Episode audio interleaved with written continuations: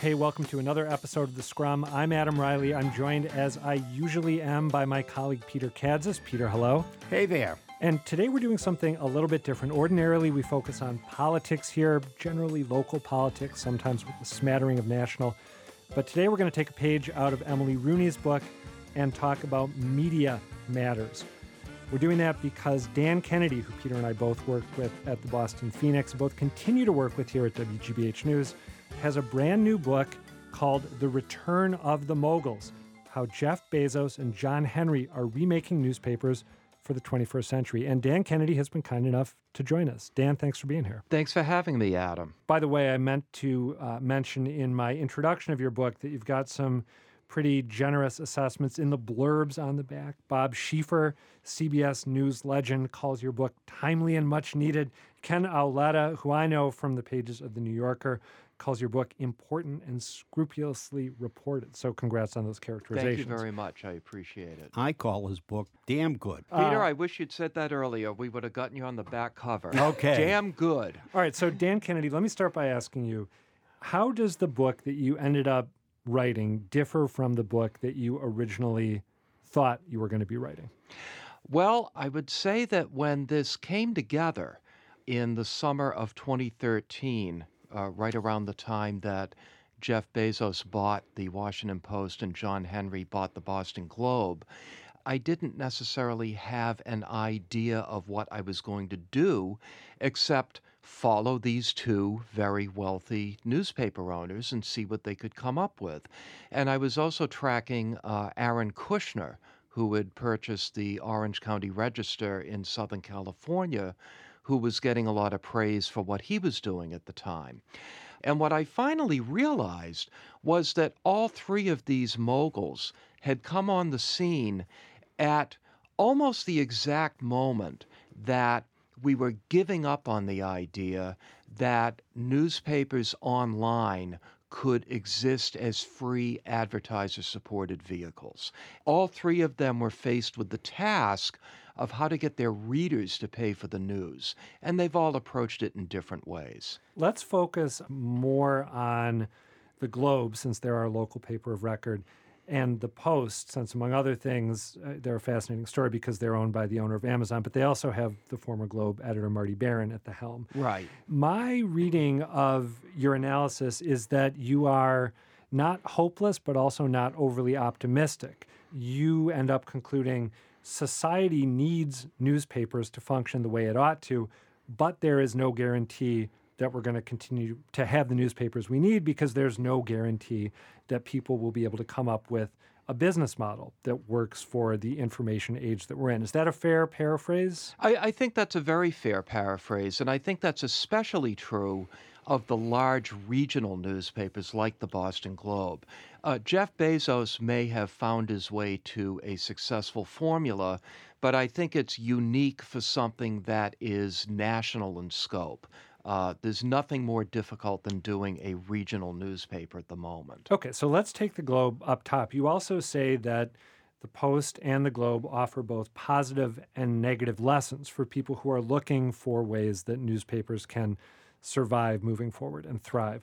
I think that John Henry's ownership of the Globe has really been marked by experimentation, throwing things against the wall and seeing what will stick. And so what we've seen is uh, early on, launching free standalone websites to cover specialized topics like the Catholic Church with Crux, like the innovation economy with Data Boston, health and life sciences with STAT. Crux and Beta Boston did not work out, although Crux continues to exist under different ownership.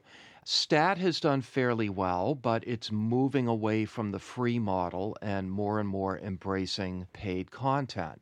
Some of the enlarged print sections that the Globe debuted early on have had a very mixed record. Unfortunately, we know that attempts that they made to improve their print distribution and uh, improve the costs associated with their printing by moving to a new plant in Taunton have really not worked out well at all, although I think they may still work out in the future. There's been one big success that the Globe has enjoyed. And I think this is really the key to whether they're going to become sustainable or not. They charge more than just about anybody for a digital subscription. It's thirty dollars a month once all the discounts have expired, and they've succeeded with that. They're expected to hit the one hundred thousand mark by the end of June, and they have said that if they can get to two hundred thousand, they start to look like a sustainable business. So why do you say they've succeeded if they are not even quite halfway to where they need to get to be sustainable? What makes that success? Well, we're still in the very early stages of trying to get people to pay for digital Uh, newspapers. Closing in on one hundred thousand may not sound like an awful lot, given that a lot of us remember when they used to sell five hundred thousand print papers a day.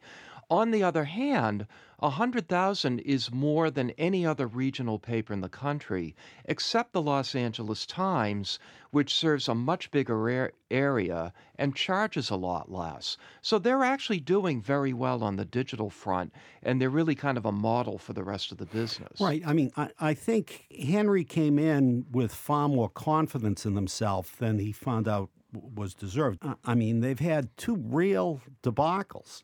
One, the home delivery debacle, which was so frustrating that I, who've been reading the Globe ever since I was a little boy, almost canceled my subscription just because I didn't want the satisfaction of them having me as a subscriber. Luckily, my newspaper all of a sudden showed up that day. It's worth mentioning, by the way, you also used to work at the Globe. Yeah, and the other is the printing presses. They bought a set of presses that were suited for tabloids, which they were told could be converted to broadsheets, but it wasn't as easy as they thought. What are those two issues indicative of in terms of larger challenges they might face? Very smart strategies and very poor execution.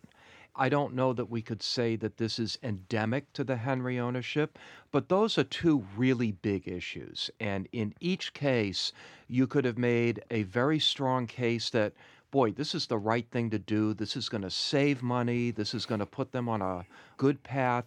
And then the execution was totally lacking.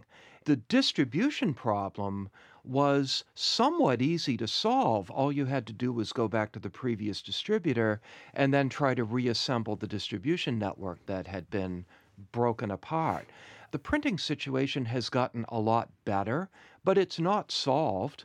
And we saw that just last week, uh, the new owner of the Boston Herald, Digital First Media, moved the Herald from the Globe to the Providence Journal.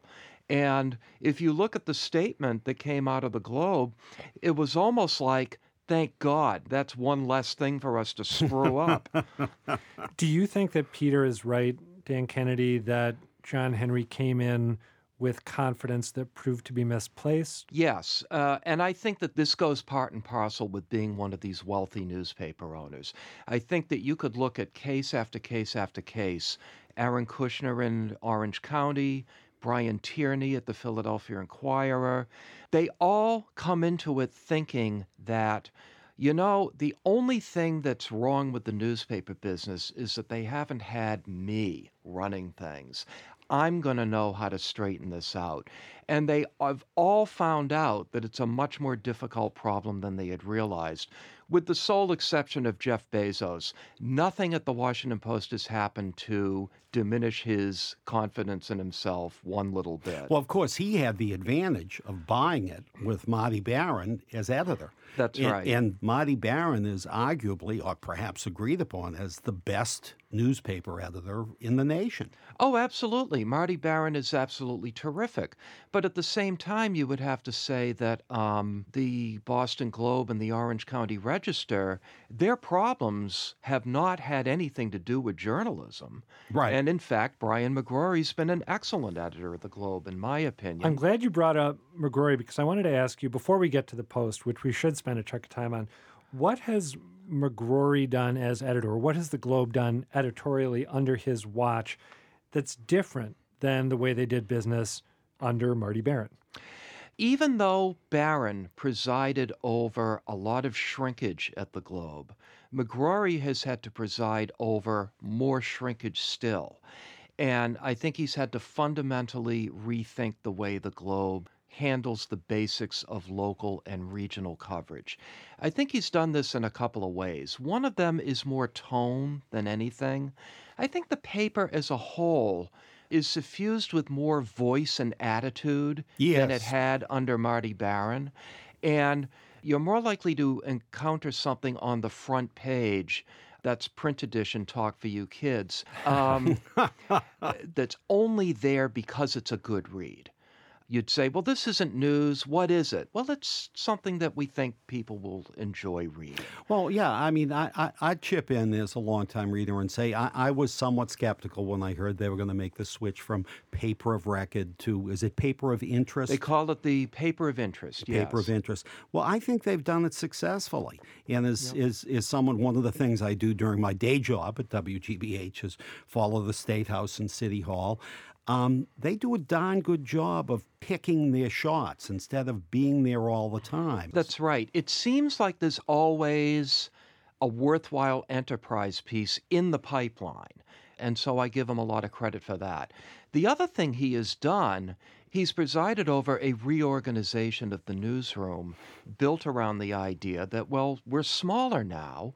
How can we do what we do with fewer resources and maybe let some things go and re-emphasize other things? It's a little bit hard to put my finger on this, but I'll identify one thing. Sean Murphy's consumer column. Sean Murphy is a fine journalist. He's been at the Globe for a long time. You look back at the last few years and you'd say, well, what has Sean Murphy done that we remember? I, I think he was behind the scenes. Now he writes this consumer column. It's one of the most talked about things in Boston. I think that's a really successful way of not only doing good journalism, but also getting people talking about your journalism. Well, the Globe these days is very much about impact. Take Yvonne Abraham. Yes. I mean, yes. Who, who at the moment is, you know, uh, Exhibit A. During the Olympics, you know, Shirley's business column. Shirley Leung. No one could deny the impact that Shirley had. That's right. And it's sort of interesting that M- Marty Baron was, I think, a little bit afraid of those voices. And I suspect because he wasn't a Bostonian and he didn't know how to read them. That's right. Although I think Marty moved more in that direction as time went on. And I think the Washington Post has more voice than the Globe did when Baron was running it. True. Well, the Washington Post also, I believe, has more voice than what has become its primary competition as far as national newspapers go, which is the New York Times. At least that's been my read, that in the Trump era, the Times has worked really hard to hew to sort of a classic Uh, view from nowhere approach to the news, making sure that both sides are presented on any given story, giving both sides equal weight. Whereas the Post, Dan, tell me if I'm wrong here, but it seems to me like it has been much voicier than the Times when it comes to covering national politics in this very unusual moment. And as a result, has been much more readable day in, day out. Oh, I, I agree completely. I mean, I think that even though the Times has been doing some very tough and important reporting on the Trump administration, Uh, fundamentally, they perpetuate the fiction that we're covering a normal presidency here, and and it, it drives me crazy. Well, uh, I have to say, I, I enjoy reading the Twitter feeds of the Times reporters more than I enjoy reading their stories. Well, there you go. There you go. And I think the Post has been absolutely fierce in its coverage of national politics during the Trump years.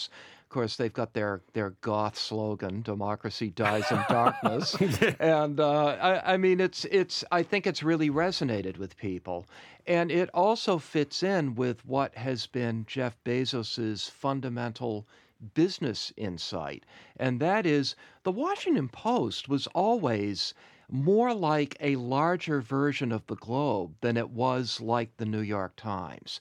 Bezos came in and he said, we are now a national news organization. We're not going to try to distribute the print edition nationally. We're going to try to get as large an audience as we possibly can and then go about converting some small share of that audience into paying customers. And this illustrates a big difference between a national news organization and a regional news organization, because the Post is able to get small amounts of money from many people. The Globe is stuck with getting large amounts of money from a smaller universe of people, and that's a harder sell. It's probably worth reminding people of some of the fears that were attached to Jeff Bezos's impending stewardship of the Post when he bought the paper, because he has really exceeded the expectations that people had for him, right? I mean, there was concern that he would advance sort of a techno-libertarian point of view editorially in the Globe's pages, that he would put Amazon off limits, but those big fears have not come to pass, right, Dan?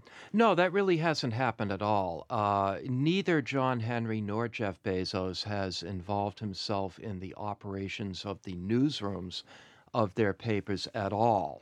Uh, John Henry has made his presence felt on the opinion pages of the Globe, which is not inappropriate, uh, but Jeff Bezos hasn't even done that.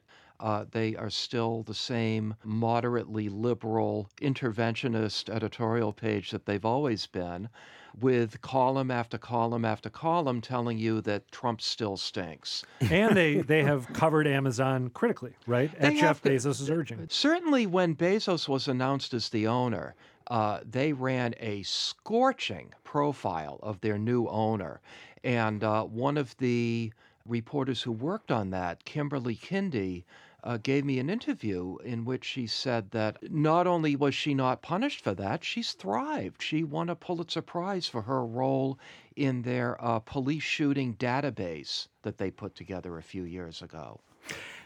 Dan, before the internet came along, newspapers used to thrive in the old days when people would go to college, they'd get a job, they'd most likely get married, they'd then buy a house, and then they'd have kids. And all of this would be taking place largely before they were thirty years old. Today we have an environment where there's something called the post-college years, college loans and the, the scarcity of good jobs. People, you know, are working part-time. It's harder to start a career. Uh, young people today are marrying later than ever.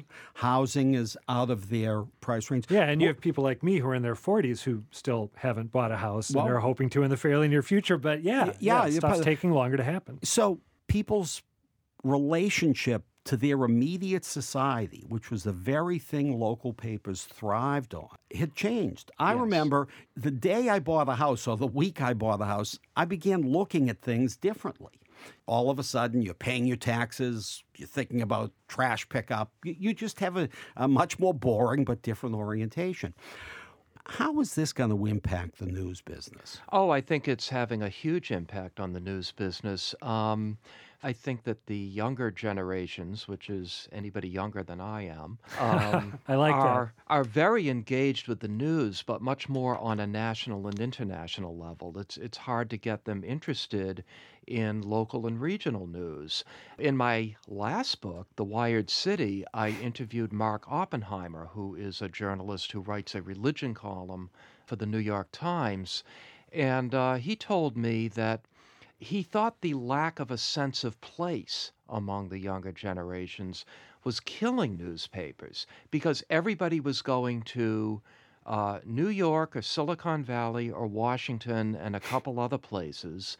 And after they got out of college, they weren't going back to where they came from to take their place in the community where local news really mattered to them. So I would add that to all the factors that you mentioned as a real challenge. I should say newspapers per household have been dropping since the nineteen twenties. Uh, since the nineteen fifties, we've been seeing second and third papers in cities going out of business. So there's nothing new about this. The downward trend has never stopped either. It's been a continuing decline for many decades. You also delve in the book into the possibility that the different habits of thought that have been generated by the rise of Facebook and Twitter and the iPhone and the internet and the shorter attention span, among other things, that it's created in almost all of us, myself definitely included, that there may end up not being a psychological market in the future for the sort of journalism that we have considered most important for a really long time, right? You know, I, I think that what studies have shown is that people still like in-depth, long stories if it catches their attention. They haven't given up on that. What they are giving up on is the idea of the news as some sort of an aggregated product that they need to keep up with on a daily basis. They'll skip around and see a lot of short things, and then something really long might capture their attention, and they will read it. But there is a lack of intent to it. You know, the people who read the New York Times and read the Washington Post and read the Wall Street Journal are more affluent, more educated, uh, more engaged than people who don't. Publications like The Economist, relatively small but very affluent. This mirrors the great rise of economic inequality. And what goes along with economic inequality is educational inequality, yep, or educational achievement. I, I would argue that um, media such as the New York Times and the Wall Street Journal were always restricted to an elite. But there was a time when, if you live in Boston, everybody was reading the Globe or the Herald or the Boston Post or whatever they were choosing to read. And those were all quality news sources. And there was a common conversation. And everybody was up on that news. Now, even reading something like the Boston Globe has become an elite activity. And people who are not as well-educated or as affluent or on the wrong side of income inequality are not reading that. What have you heard from the people who you spoke with for this book since it came out? Has anyone excoriated you, telling you, you know, you got their point of view totally wrong? Or conversely, have you gotten any praise from principals at uh, any of the papers that you talk about? Well, it's interesting. I mean, you know, you'd certainly like to see that a few people felt zinged, but so far the feedback has been pretty good. Some of the Washington Post material was in a paper I did for the Shorenstein Center at Harvard. And so people at the Washington Post already had a sense of what was coming. And the reaction to that generally seemed to be pretty good. Have you heard from the Henrys yet? Uh, you know, I did uh, email John Henry and ask him to come to a book party we were having. And I thought, well, this will be his chance to unload on me if he wants to. But all he said was, well, I might come. He he didn't, but he didn't well, say anything you, negative either. Y- you were pretty kind, not soft, but there's, I, I would say, no snark in the book. No, I tried to leave the snark out of it. All right, let's say that John Henry did get in touch with you, or maybe Linda Pizzuti Henry, uh, in the next few days and say, you know, Dan, we would love to get your counsel on what we should do moving forward, because we thought your analysis in The Return of the Moguls was so spot on. What would you tell them? This may sound kind of boring, but it would be the very first thing I would tell them. You've got to do something about mobile. One of the reasons that the Washington Post has done so well, aside from the journalism, is that its digital products are a pleasure to use on phones, on tablets. I think the Globe's website is pretty good on a computer, but it gives you a lousy experience on a phone, especially if you don't have a good, strong internet connection. I think that the way we interact with the news on our phones has become absolutely crucial to the future of any news organization. I remember interviewing Katie Kingsbury when she was the managing editor for Digital at the Globe, and this was more than two years ago now. And she said, oh, I'm evaluating a bunch of different platforms right now. We hope to have something uh, later next year. Well, next year came and went. She's now at the New York Times, and there's still no mobile product. All right, so that would top your list. Uh, what would number two be? You know, the one thing that I think might be my number two is I would try to have some special online features that really aren't available in print. The problem with that is the print subscribers pay so much more than the digital subscribers, you don't really want to deprive them of anything. You look at the new editorial that they've done on gun control the wraparound around the print edition. Yep. Digitally, it is just absolutely phenomenal, the way they have uh, interactive data presentations, tweet at your representative. Uh, that's really good stuff, and I would just say they'd hate to hear this because it's so labor-intensive, but they need more. All right, that is going to do it for this installment of The Scrum. We've been talking with Dan Kennedy. He's a professor at Northeastern University, a contributor to W G B H News, and the author of the new book, The Return of the Moguls, How Jeff Bezos and John Henry Are Remaking Newspapers for the twenty-first century. Dan, congrats on the book, and thanks for being here. Thank you, Adam. Thanks Thank for you, coming Peter. by. And as I said, it's a good book. As always, thanks to my colleague Peter Kadzis for joining me for this. Peter, much appreciated. It, it, that's big of you, Adam. And thanks to all of you who have taken the time to listen. You can find back episodes of The Scrum at blogs dot w g b h news dot org. We'd love it if you subscribed, if you haven't already, at Apple Podcasts or wherever you get your podcasts. I'm Adam Reilly. The Scrum is a production of W G B H News.